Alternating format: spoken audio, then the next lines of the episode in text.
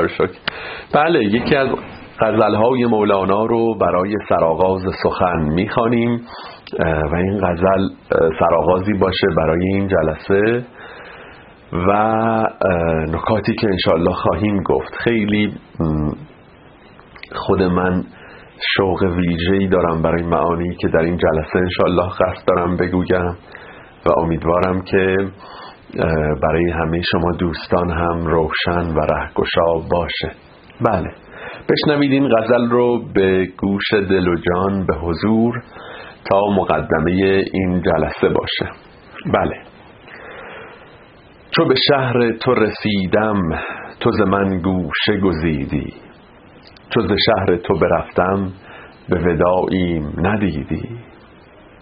تو اگر لطف گزینی و اگر بر سر کینی همه آسایش جانی همه آرایش ایدی سبب غیرت توست که نهانی و اگر نی همه خورشید عیانی که زهر ذره پدیدی.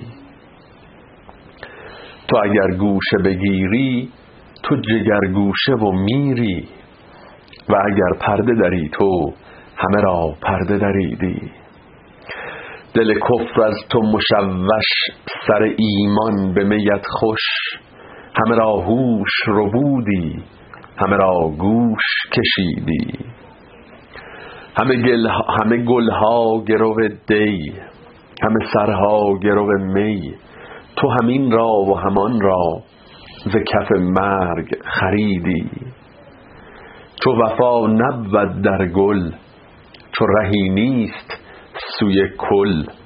همه بر توست توکل که امادی و امیدی چو وفا نبود در گل چو رهی نیست سوی کل. همه بر توست توکل که امادی و امیدی اگر از چهره یوسف نفری کف ببریدند تو دو صد یوسف جان را ز دل و عقل بریدی. هله ای دل به سما رو به چراگاه خدا رو. به چراگاه ستوران چو یکی چند چریدی. تو همه تم بران نه که درو نیست امیدت که ز امیدی اول تو بدین سوی رسیدی. تو خموش کن که خداوند سخن بخش بگوید که همو ساخت در و قفل و همو کرد کلیدی. بله سبب غیرت توستان که نهانی و اگر نی همه خورشید عیانی که زهر ذره پدیدی. بله دوستان با این غزل آغاز کنیم. خیلی خیلی غزل نابیست و نکته های دلانگیزی در این شعر هست. امیدوارم که آنچه که در این جلسه حالا به مقدمه این غزل می‌گوییم پاسخگوی پاره پرسش ها و یا اتش ها و جستجوهای درونی شما باشه دوستان عزیز. غزل های مولانا پیشتر اشاره کرده ایم. خیلی وقتها چیزی از جنس گونه نیایش هست. نیایشی که گویی این نیایش به ما میآموزه که چگونه با اون جان همه حقیقت ها می‌تونیم گفتگو کنیم. و همچنین علاوه بر اینکه گونه نیایش هست معرفت بخش نیز هست درباره اون اصلی ترین حقیقت و گمگشته هر کدام از ما. غزل ها باب کشف و معرفت هست. یعنی شما از طریق این غزل ها یک دریچه میابید پنجره می‌بینید که می‌تونید کشف داشته باشید و در حیطه معرفت چراغهای تازه رو روشن بیابید. غزل ها نشانه ها و اشاره هاست خیلی وقتا من میکوشم از ابیات غزل ها برای دوستان نشانه و اشاره بیرون بکشم و بگویم که چگونه این بیت می‌تونه برای ما نشانه باشه برای کشف.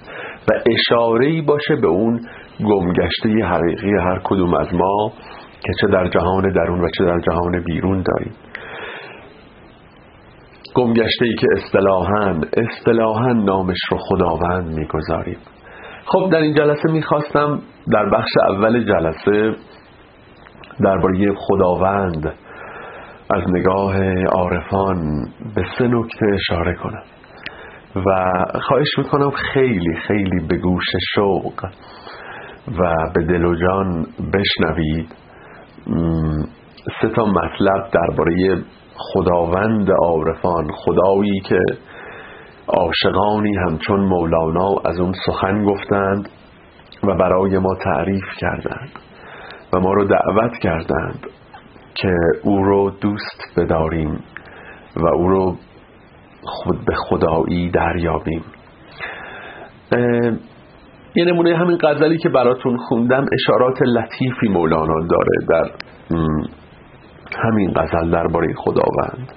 وقتی که می‌گوید همه خورشید عیانی که زهر ذره پلیدی و یا وقتی که می‌گوید همه بر توست توکل که امادی و امیدی و چه بسیار اشارات دیگر. نکته اولی که می‌خواهم بگویم دوستان عزیزم مطلب اول. درباره نسبت میان خداوند و قوه تفکر و تصور ماست. قوه تفکر و تصور ما. خیلی وقتا پرسش های گاهی من از بعض دوستان میشنوم و یا در جمعی مطلبی مباحثه ای مطرح میشه. درباره مثلا وجود خداوند. یا معرفت به او. و متوجه میشم که یک اشکال سیستماتیک یک ایراد اصطلاحا ساختاری وجود داره در اون پرسش و در تلاشی که برای یافتن جواب صورت می‌گیرد. اون اشکال سیستماتیک یا اون ایراد ابزاری چیه؟ اینکه سوالی که ما از درباره خداوند می‌پرسیم از عقل ما برمیخیزه. یعنی به واسطه قوای ذهنی و عقلانی خود می‌گوییم که این خدایی که در این عالم ازش سخن گفته میشه که چون این است و چنان است کجاست کو چیست؟ اما اما توجه کنید درباره خداوند درسته که سوال از عقل برمیخیزه اما جواب به عقل داده نمیشه. وقتی میگم اشکال ابزاری یعنی اینکه مثلا شما فرض کنید ما آدمیان برای اینکه بتونیم مسافت بین دو شهر رو پرواز کنیم به هواپیما نیاز داریم. هواپیمای هلیکوپتری. با مثلا دو چرخه و یا اتومبیل نمی‌تونید این مسیر رو پرواز کنید. بعد از جادههای زمینی برید عشق است بر آسمان پریدن صد پرده به هر نفس دریدن. اول قدم از قدم گسستن و آخر نفس از نفس بریدن. نادیده گرفتن این جهان را مردیده خیش را بدیدن. گویی داره مولانا اینجا میگه عشق است که گویی بال پرواز تو به سوی آسمان میشه. حالا فعلا به اون می‌رسیم. فعلا در همین ابتدا می‌خوام بگم که درسته که پرسش از وجود خداوند گویی از عقل ما برمیخیزه و ما به واسطه ذهن می‌خواهیم بپرسیم که بدانیم که خدا چیست. اما جواب رو به عقل نمیدن جواب رو به عقل نمیدن پاسخ این سوال به دستان عقل داده نمیشه. مطلب اولی که می‌خوام بگویم اینه ما واقعا باید به این درک برسیم که ما هممون یه وسواسی در ذهنمون داریم یه میلی که امور این عالم یا حقیقت رو تبدیل به مفهوم کنیم. خب نامگذاری کنیم. تو ذهن خودمون تجزیه و تحلیل کنیم تفسیر کنیم دربارش فکر کنیم. و بعد به واسطه فکر و تجزیه و تحلیل و تفسیر اون حقیقت رو به یک چیز تبدیل کنیم در ذهنمون. و بعد اون چیز رو در حیطه دانسته ها یا اموری که بر ما مفهوم و معلوم شده قرار بدیم و بعد به این گمان برسیم که می‌دونیم. می‌دونیم.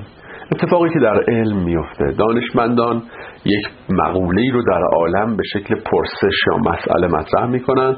کاوش و آزمایش و تحقیقات و پژوهش های گوناگون پیرامون اون صورت می‌گیره. بعد اون مجهول به معلوم تبدیل میشه رساله کتابی مقاله‌ای دربارش نوشته میشه و آنچه که معلوم و مفهوم شده چیزی میشه که سید علم شده. بزرگترین خطا اینجاست که ما فکر کنیم با خداوند هم میشه این گونه معامله کرد. با خداوند هم میشه این گونه معامله کرد. یعنی اینکه می‌تونید از طریق ذهن کوشش های عقل روش های تحقیق و پژوهش معمول. خداوند رو به یک مفهوم معلوم بدل کنید. نه. او هرگز هرگز سید عقل نمیشه. یعنی درست سوال از عقل برمیخیزه درباره خداوند اما پاسخ رو به عقل نمیدن. خب بیت بسیار مهمی در مصنوی هست. خیلی این بیت پر اهمیته. مولانا می‌گوید هرچه اندیشی پذیرای فناست آنچه در اندیشه ناید آن خداست. هر چیزی که بتونه در حیطه اندیشه های تو سید بشه مفهوم بشه معلوم بشه. چیز چیز فانی است. شما می‌تونید درباره پدیدارها سنگ و کوه و نمی‌دونم الف و به و این چیزهایی که در این عالم هست تحقیق و کاوش کنید و بعد اون رو بدانید. اما آنچه در اندیش ناید آن خداست.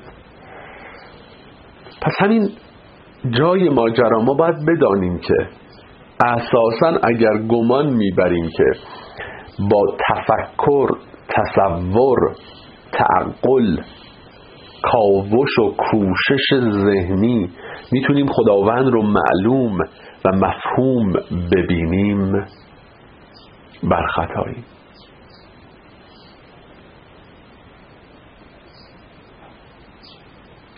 دوستان شاید شنیده باشن در شرح اون بیت مهم در مقدمه مصنوی که محرم این هوش جز بی هوش نیست. همیشه من به این نکته اشاره می‌کنم که مولانا میگه برای رسیدن به این هوش باید از اون هوشی که داری بی هوش بشی.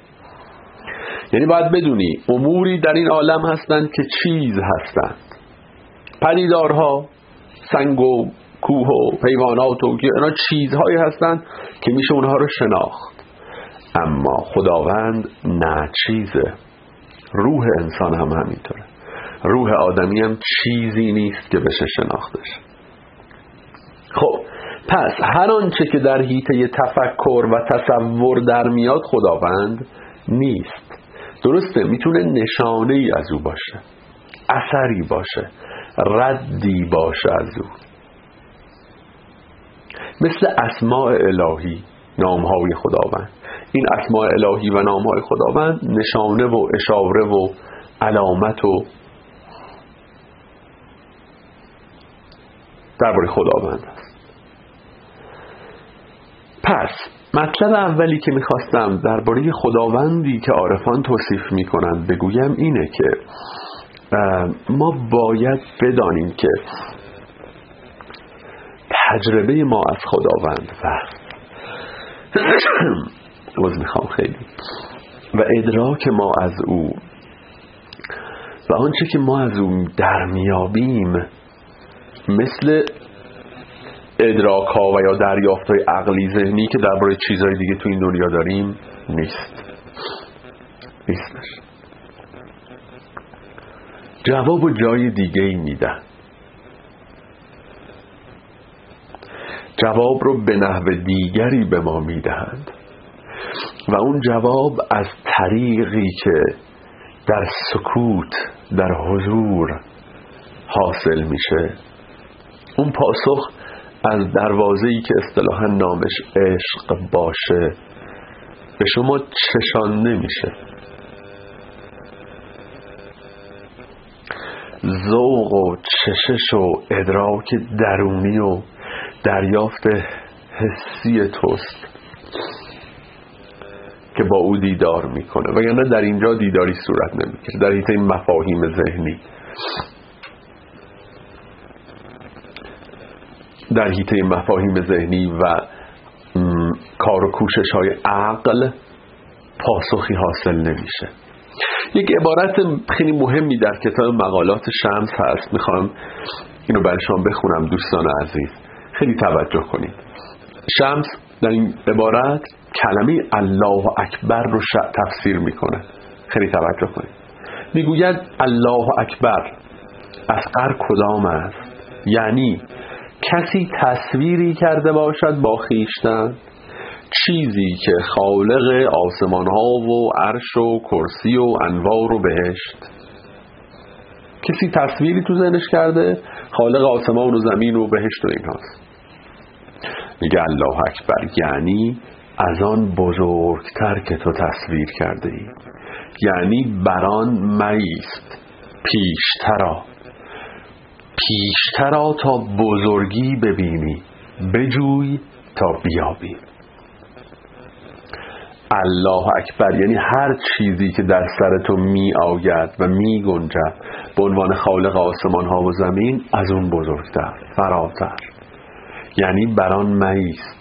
یعنی کسی تصویری کرده باشد با خیشتن خب اینجاست که ما خیلی یعنی از یه باری آزاد میشه چون من می‌بینم بعضی ها خیلی کنجکاوی دقدقه مسئله دارند که اصطلاحا خداوند رو چگونه میشه ادراک کرد فهمید در حیطه ذهن. قافل از این که اصلا این نیست ابزارش. و اینجا قطعا تلاش ابتر خواهد بود. من یک بار با یک دوستی که خیلی اهل علم هست درباره همین موضوع صحبت می‌کردم. او می‌گفت علم به ما میآموزه آنچه که در آزمایشگاه قابل اثبات هست واقعیت داره و هر آنچه که در آزمایشگاه قابل اثبات نیست واقعی نیست. من واقعا متحیر بودم که ما آدم ها چقدر دچار غرور و توهم شدیم که فکر می‌کنیم با چهار تا لابراتوار و متدولوژی علم و اینا می‌تونیم حقیقت هستی رو تعیین تکلیف کنیم. وقتی که عارفان از طریق باطن از شاهراه دل سخن می‌گفتند وقتی که عارفان می‌گفتند در خیش بجوی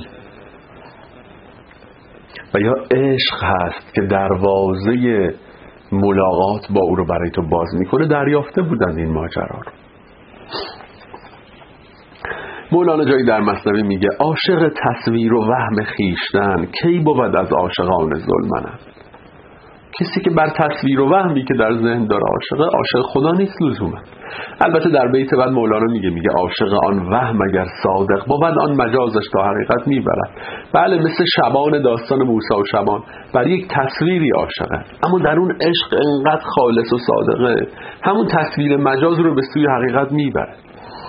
اما باید بدونیم بر اون تصویر اون تصویره. پس تصور و تفکر اساسا ابزارهایی نیستند که به اون هیت راه بیابند. جایی در مصنوی مولانا می‌گوید گفت اگرچه پاکم از ذکر شما نیست لایق بر مرا تصویرها. این تصویرهایی که شما در ذهنتون از خداوند داری که رئیس عالمه یا بعضی گمان می‌برند در هیئت یک پیری با ریش سپید بر تختی نشسته یا پادشاه جباریه. اینا که لایق من نیست. لیک هرگز مست تصویر و خیال در نیابد ذات ما را بی مثال. اما چه میشه کرد؟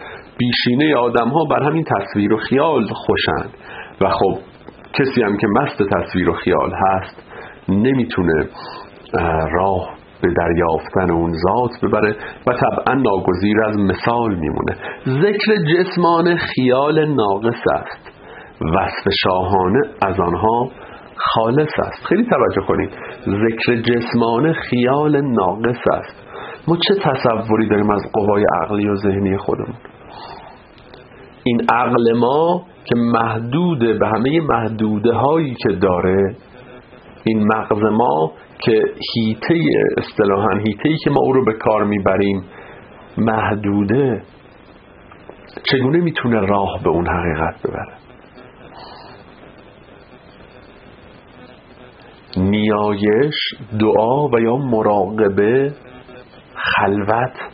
اون حالی که فرد در خود خلوتی داره و تأملی داره و کاوش و کشفی داره باب ورود به اون تجربه است. اون آن حضور که ذهن خاموشه جلوهی می‌بینی. و یعنی تا وقتی ذهن داره حرف می‌زنه او در حجابه.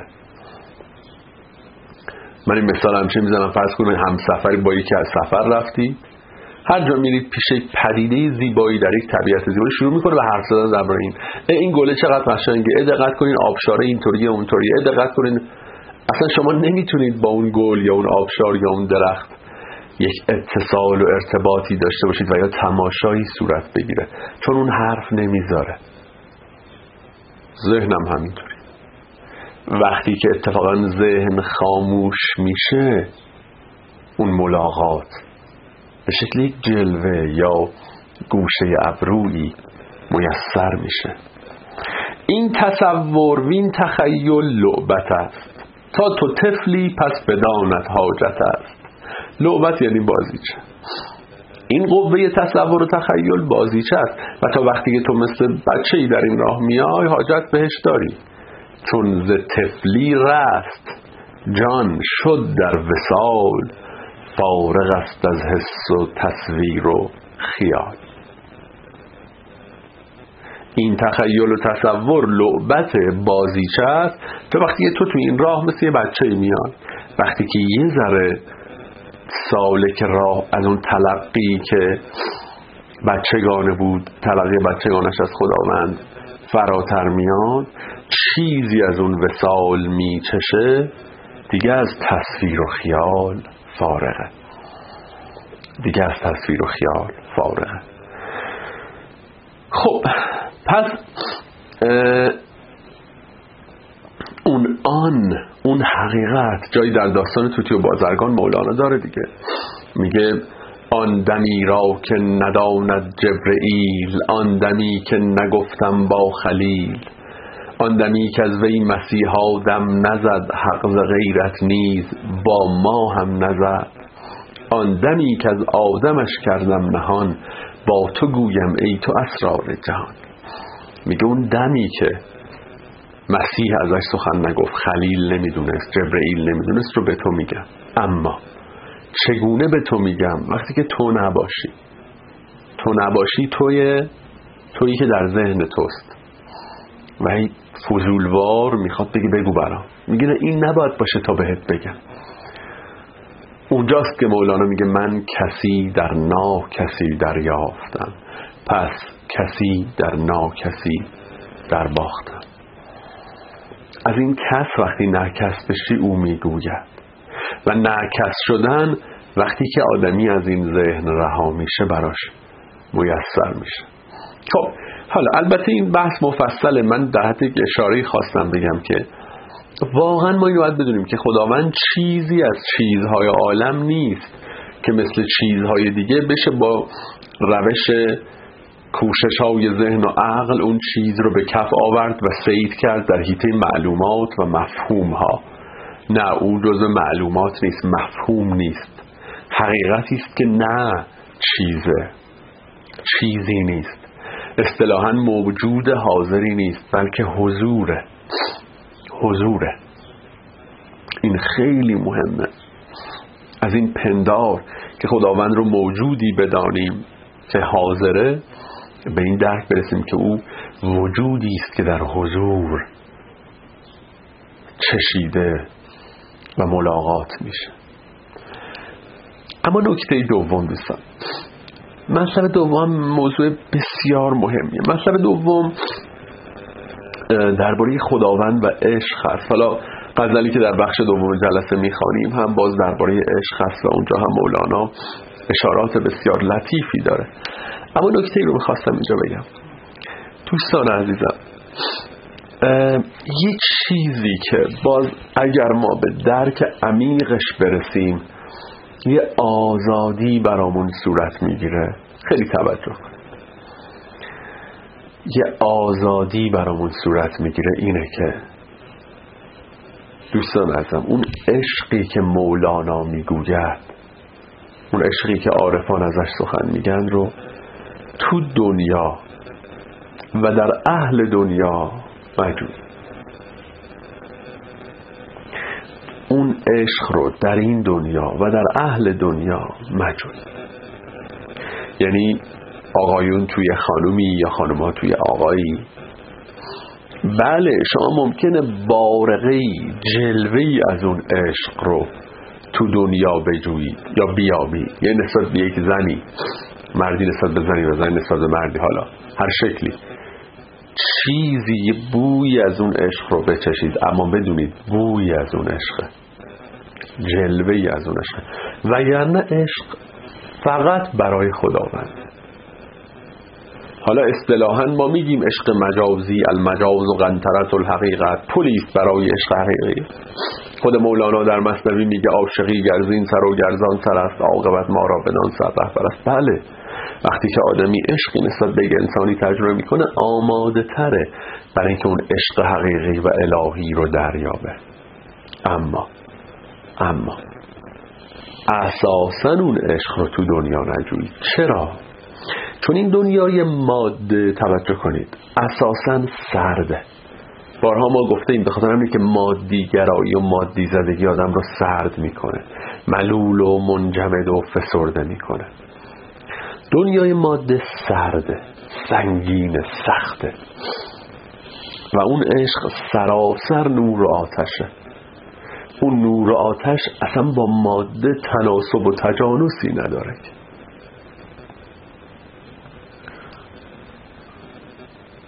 و این ماده اصلا نمی‌تونه قابلیتش رو نداره امکانش رو نداره که اون نور و آتش رو در خود پرورش بده.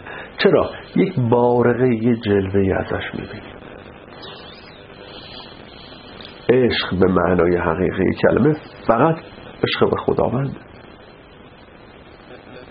و لا می‌تونید بگید عشق دو انسان به هم یا عشقی که مثلا آدمی به فرزندی ممکنه به فرزندش داشته باشه یا به دوستی جلوه هایی بوی رشحاتی از اون عشق حقیقیه. اما فقط در اون جلوه و رشه هست. عشق حقیقی فقط به او متعلق. اینم باید اصلا تو این دنیا نگردید دنبالش. تو این دنیا دنبالش نگردید بعضی فکر می‌کنن که مثلا یه آدمی پیدا میشه حالا معشوقی که به آدمی اون عشق رو بچشونه. نه. بله یک وقت شمس تبریزی میاد و همچون سائقه بر مولانا می‌زنه و اون عشق در جان او برافروخته میشه. اما اما مولانا پیش از شمس یک آمادگی کسب کرده بود. انقدر تشنه عشق خداوند بود که شمس اومد اون جرقه رو در اون انبار باروت برافروخت. عشق خیلی از ما ممکنه بگیم ما در این زندگی تشنه عشق هستیم. اگر به عارفان بگویید می‌گویند تشنه عشق بودن یعنی تشنه خداوند بودن. همونه. همون اتشی که تو برای عشق داری همون دردی که تو برای عشق در دل داری خداوند همینه. همین گم شده است. همین عشقای زمینی همین عشق بین دو تا انسان دوستان وقتی کسی در تجربهش هست یک شور و حرارت و هیجان و اینها رو داره. زندگیش پرمعنا میشه. یک گرما و روشنی به زندگیش داده میشه.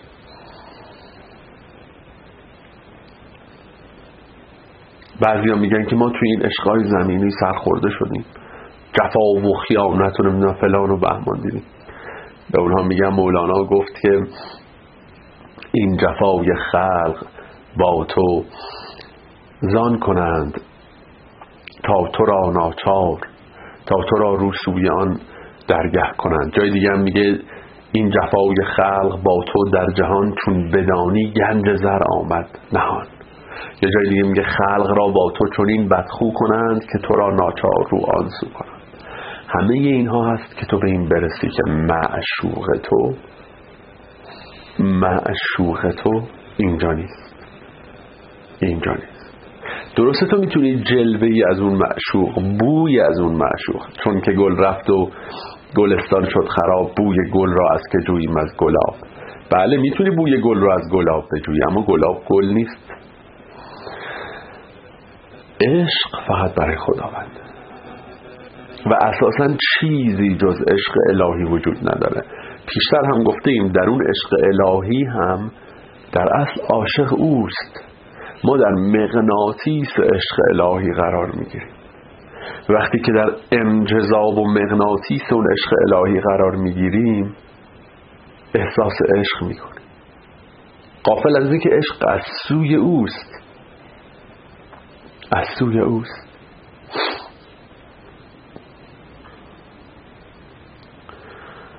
خب مولانا می‌گوید هر چه جز عشق خدای احسن است گر شکر خاری است آن جان کندن است. این بیت رو به خاطر بسپارید دوست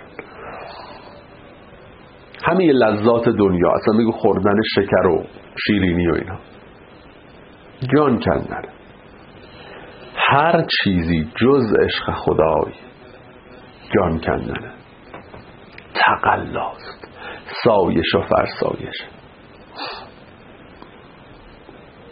البته شما در این عالم کارهایی دارید و این کارها رو هم بکنید اشکالی نداره. اما اگه اینها رو بیارید در سایه اون عشقی که به خداوند دارید اون خود این کارها به نحو دیگری انجام میشه. مثلا شما کاری که می‌کنید رو به چشم خدمتی که به مخلوقات خدا میرسونید ببینید و بعد به خاطر عشق به او این کار رو بکنید. حتی کسی که خانومی که توی خونه غذایی میپزه. به خاطر عشقی که به خداوند داره اگر این خوراک رو آماده کنه برای چند تن زیباست. وگرنه که به جز اون عشق چیزی در این عالم حقیقتا زیبایی و ماندگاری نداره. عشقهایی که از جنس دنیاست اساسا مثل همین که می‌بینید دیگه. زوال داره. دعوا و درگیری و تضاد و اینها توش رخ میده.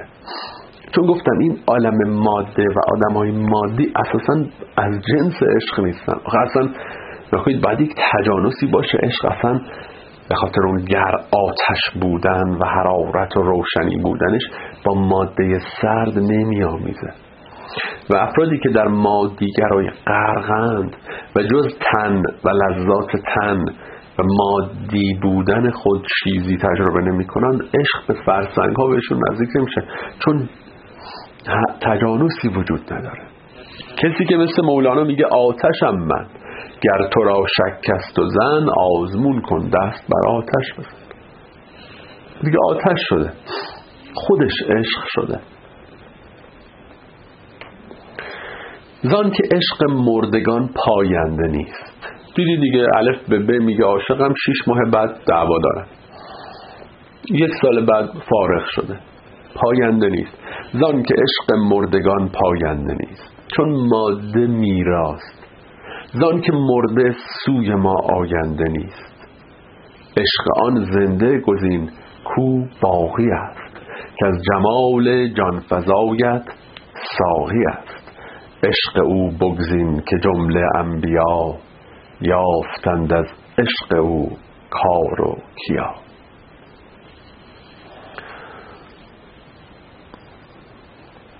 عشقی که پیامبران از اون عشق رونق یافت کارش.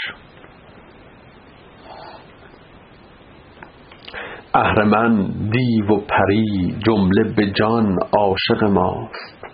چون که در عشق خدا ملک سلیمان داری پس در نکته اول گفتیم اساسا پاسخ پاسخ به پرسش درباره خداوند رو اساسا به دست عقل نمیدن. نکته دوم میگه که عشق رمز ورود هست.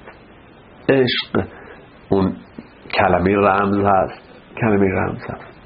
و متا این عشق برای اون حدی از ادراک گشوده میشه که بدون اساسا عشق متعلق به خود خداوند هم هست و از آن او هم هست.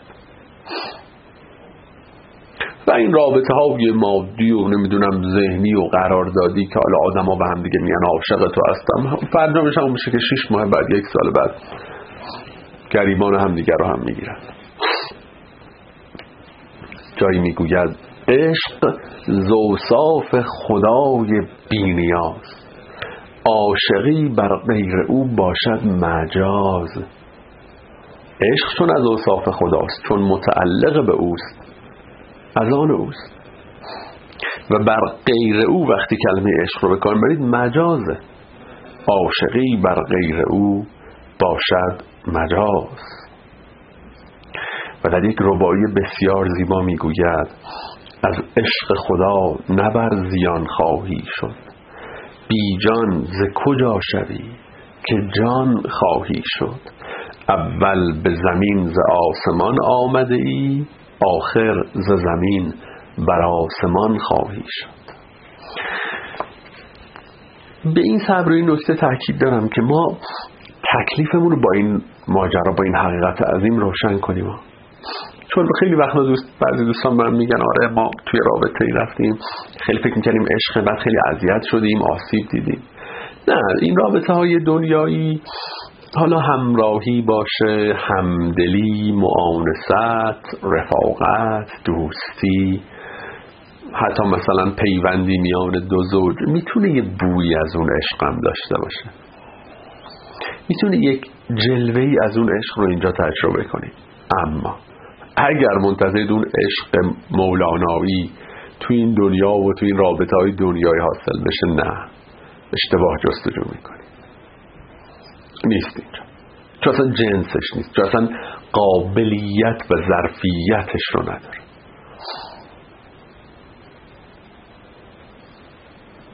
اون آتش می‌خواد بسوزونه. و آتش در سنگ و چوب خیس و سرد و در چیزی که سرد و مادیه نمی‌گیره. قابلیتی باید باشه. قابل عشق خدا شدن به تعبیری که در کلام عارفان هست. قابلیت. و درباره همون مغناطیس عشق الهی همچنان میگم وقتی که سالک عمل داره کوشش داره سعی می‌کنه تزکیه دل تصفیه درون داشته باشه زنگار زدایی کنه این وجودش رساناتر و رساناتر و رساناتر میشه. مثلا می‌دونید دیگه پلاستیک و چوب و اینها رسانای برق نیست. فلزها رسانا تو فلزها مالا آهن مثل دیگه طلا خیلی رسانه هرچی رساناتر میشه بیشتر مغناطیس عشق الهی تو رو جذب می‌کنه و تو بیشتر احساس می‌کنی که عاشق او هستی. دیگه کسی که طلا میشه مثل منصور حلاج دیگه انالحق میشه. انقدر چیزی جز اون عشق خداوند باقی نمانده. عشق خداوند. و خداوند خود عشق. خود عشق. و این مطلب سوم دوستان. رو مطلب سوم خیلی تاکید دارم و خیلی خواهش می‌کنم روش تعمل داشته باشی. پس مطلب اول رابطه خداوند با تفکر و تصور بود. مطلب دوم خداوند و عشق. مطلب سوم خداوند و اعتماد. اعتماد. یکی از معانی خداوند دوستان توان یا تجربه اعتماد کردن هست. تجربه و توان اعتماد کردن. یعنی این که شما به این درک و تجربه برسید که خیری در این جهان هستی جاریه. حقیقتی در این جهان وجود داره. معنایی در این هستی هست. و بعد به اون خیر به اون حقیقت اعتماد کنید. اعتماد. چند روز پیش در این کلاس مصنوی به دوستان می‌گفتم که مولانا در داستان شیر و نخچیران در دفتر اول مصنوی یه جا از این معنا سخن میگه که رابطه ما با خداوند می‌خوای درکش کنی گاهی میشه از این معنا استفاده کرد مثل رابطه ما با پدر و مادره. و یک حدیثی هست الخلق کلهم ایال الله. مردم خانواده خدا هستن خانواده خدا هستن و اونجا به دوستان گفتم شاید بعضی از دوستان این جلسه هم اونجا بودن که ما به این درک برسیم و بارها اینو به یاد بیاوریم که او در حکم پدر و مادری است.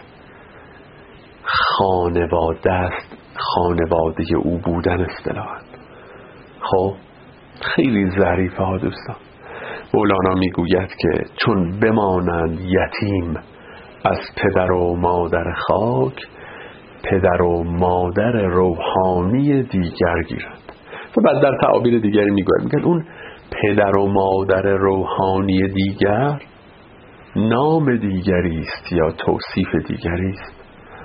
برای خداوند. حالا در این تلقی اون چیزی که اساس قرار می‌گیره نوعی اعتماد اعتماد.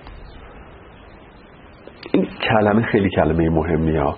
درباره اینکه بدونیم عارفان چه تجربه و توصیفی از خداوند داشتن. نوعی اعتماد کردن هست به یک جریانی از خیر. نوعی اعتماد هست به یک حمایت. خیر و حقیقت و عشقی که جاریه. و تو در اون قرار داری. این اعتماد از جنس اعتمادی است که فرزندی به دستان مادر داره. اینجاست که اون تمثیل اهمیت پیدا می‌کنه. پدره یا بگید مادره و من اشاره کردم تو در همین جلسات هم به همون سوره وزها اشاره کردیم که پیامبر ما یتیم بود و خداوند به او میگه که تو یتیم بودی و بعد ما تو رو یافتیم و دیگه یتیم بودن معنا نداشت. پدر ماست اصطلاحا پدر باز میگم نه به اون معنایی که در مسیحیت هست که مثلا پدر آسمانی. خب سوره توحید می‌دونید در پاسخ به همون پندار اومده. لم یلد و لم یولد. خداوند فرزندی نداره. بله. نه ما اینجا داریم به معنای استعاره و مجاز میگیم.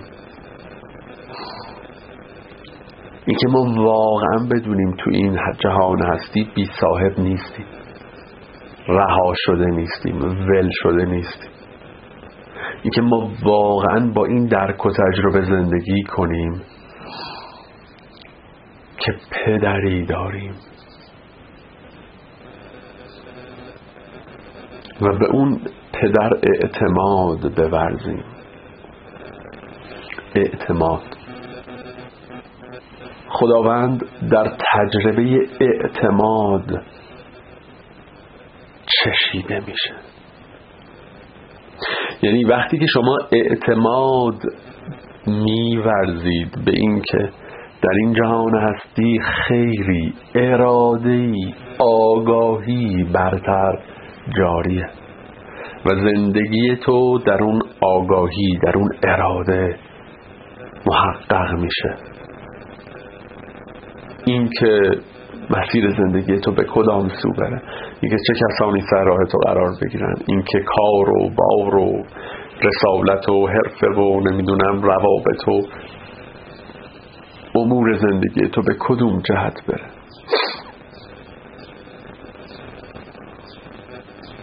اعتماد.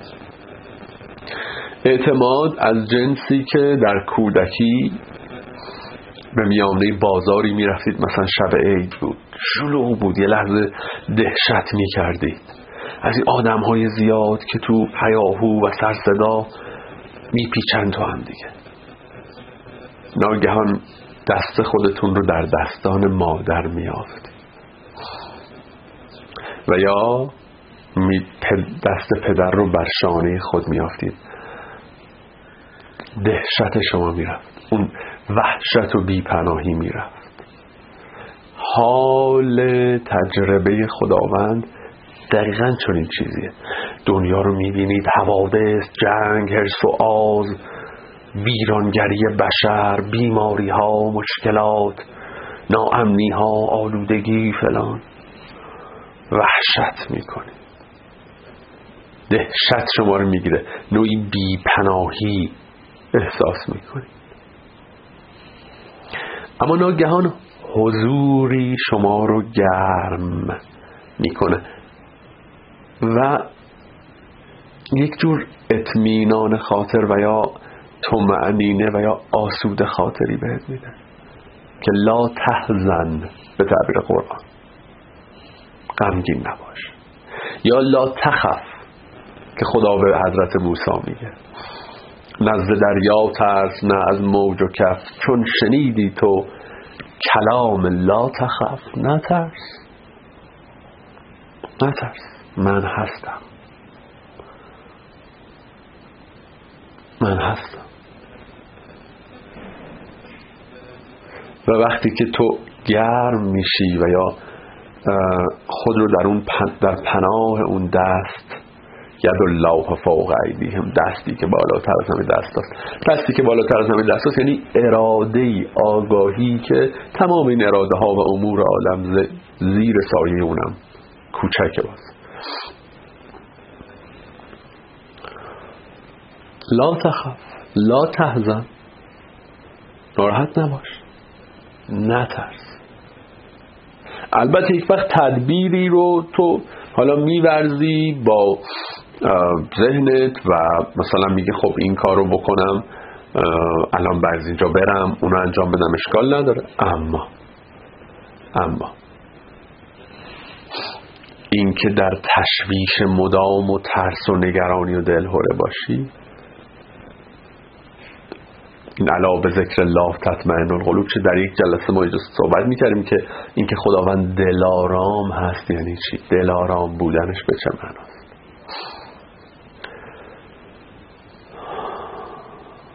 اینجاست که یک اعتماد صورت می‌گیره. اعتماد به اینکه تو جزوی از اون کل هستی. تو این غزلی که خواندم بیتی که مولانا میگه چو وفا نبود در گل تو رهی نیست سوی کل همه بر توست توکل که امادی و امیدی تکیه گاه تو. ستونی که بر اون ستون خیمه زندگی. کسی که بهش اعتماد میورزی اوست. این اعتماد ورزیدن ناگهان تو رو جزوی از یک کل آشکار می‌کنه. ناگهان تو رو در این تجربه قرار میده که ول شده و بی پناه و بی کس نیست. یتیم نیست. پدری داری. یا مادری داری. پدر و مادری داری؟ پدر مادر باز میگم اصطلاح هم میگم. که پدر مادر دنیاییت حلمشون حلم می‌دونید اون بردباری مشفقان است. مهری که به تو دارن شفقتی که بر تو دارن پیش حلم و شفقت و مهر اون پدر مثل کف کف کف کف روی آبه این تعبیر مولاناست در دفتر اول مصنوی. صد پدر صد مادرن در حلم ما هر دمی آید در افتد در فنا. من چه گویم؟ پیش آن حلم. این صدف نیست الا کف کف کف کف کف کف. تازه این حلم و مهر و شفقتی که از پدر و مادرت رو زمین چشیدی پیش اون حلم و شفقت و حمایت مثل کف کف کف کف. اعتماد. اعتماد کردن و در تجربه اعتماد بودن.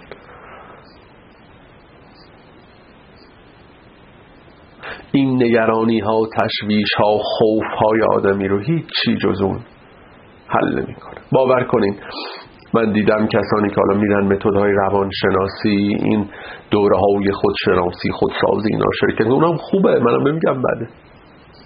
اما وقتی که این اماد نباشه. وقتی که تو تجربه این پدر نباشی اون تطمئن القلوب راستین رخ نمیده. بله آدم تواناتر میشه استرس ها و نگرانی ها شیناشو کنترل می‌کنه. اما تا این رو در نیابی که یتیم نیستی ول شده نیستی اون تومعنینه قلبی راستین محقق نمیشه. سعدی اگر بکند سیل فناخانه عمر دل قوی دار که بنیاد بقا محکم از اوست. دل قوی میداری. چون میدانی از او آمدی و به او باز میگردی و او در توست و تو در او هستی. و چیزی جز اراده او وجود نداره و او نسبت به تو از خودت آگاه تره و او نسبت به تو از پدر و مادرت خیرخواه تره و او از هر دوست و رفیقی که در این دنیا داری دوست و رفیق تره اعتماد رخ میده. ما ایال حضرتی و شیرخواه. ما مثل طفل شیرخواریم پیشو گفت الخلق و ایال للاله مردم خانواده خدا هستند آن که او از آسمان باران دهد هم تواند کوز رحمت نان دهد. به خاطر همینه که گاهی مولانا با همین اصطلاح پدر و مادر سخن میگه من که صلح هم دائما با این پدر این جهان چون جنت هستم در نظر.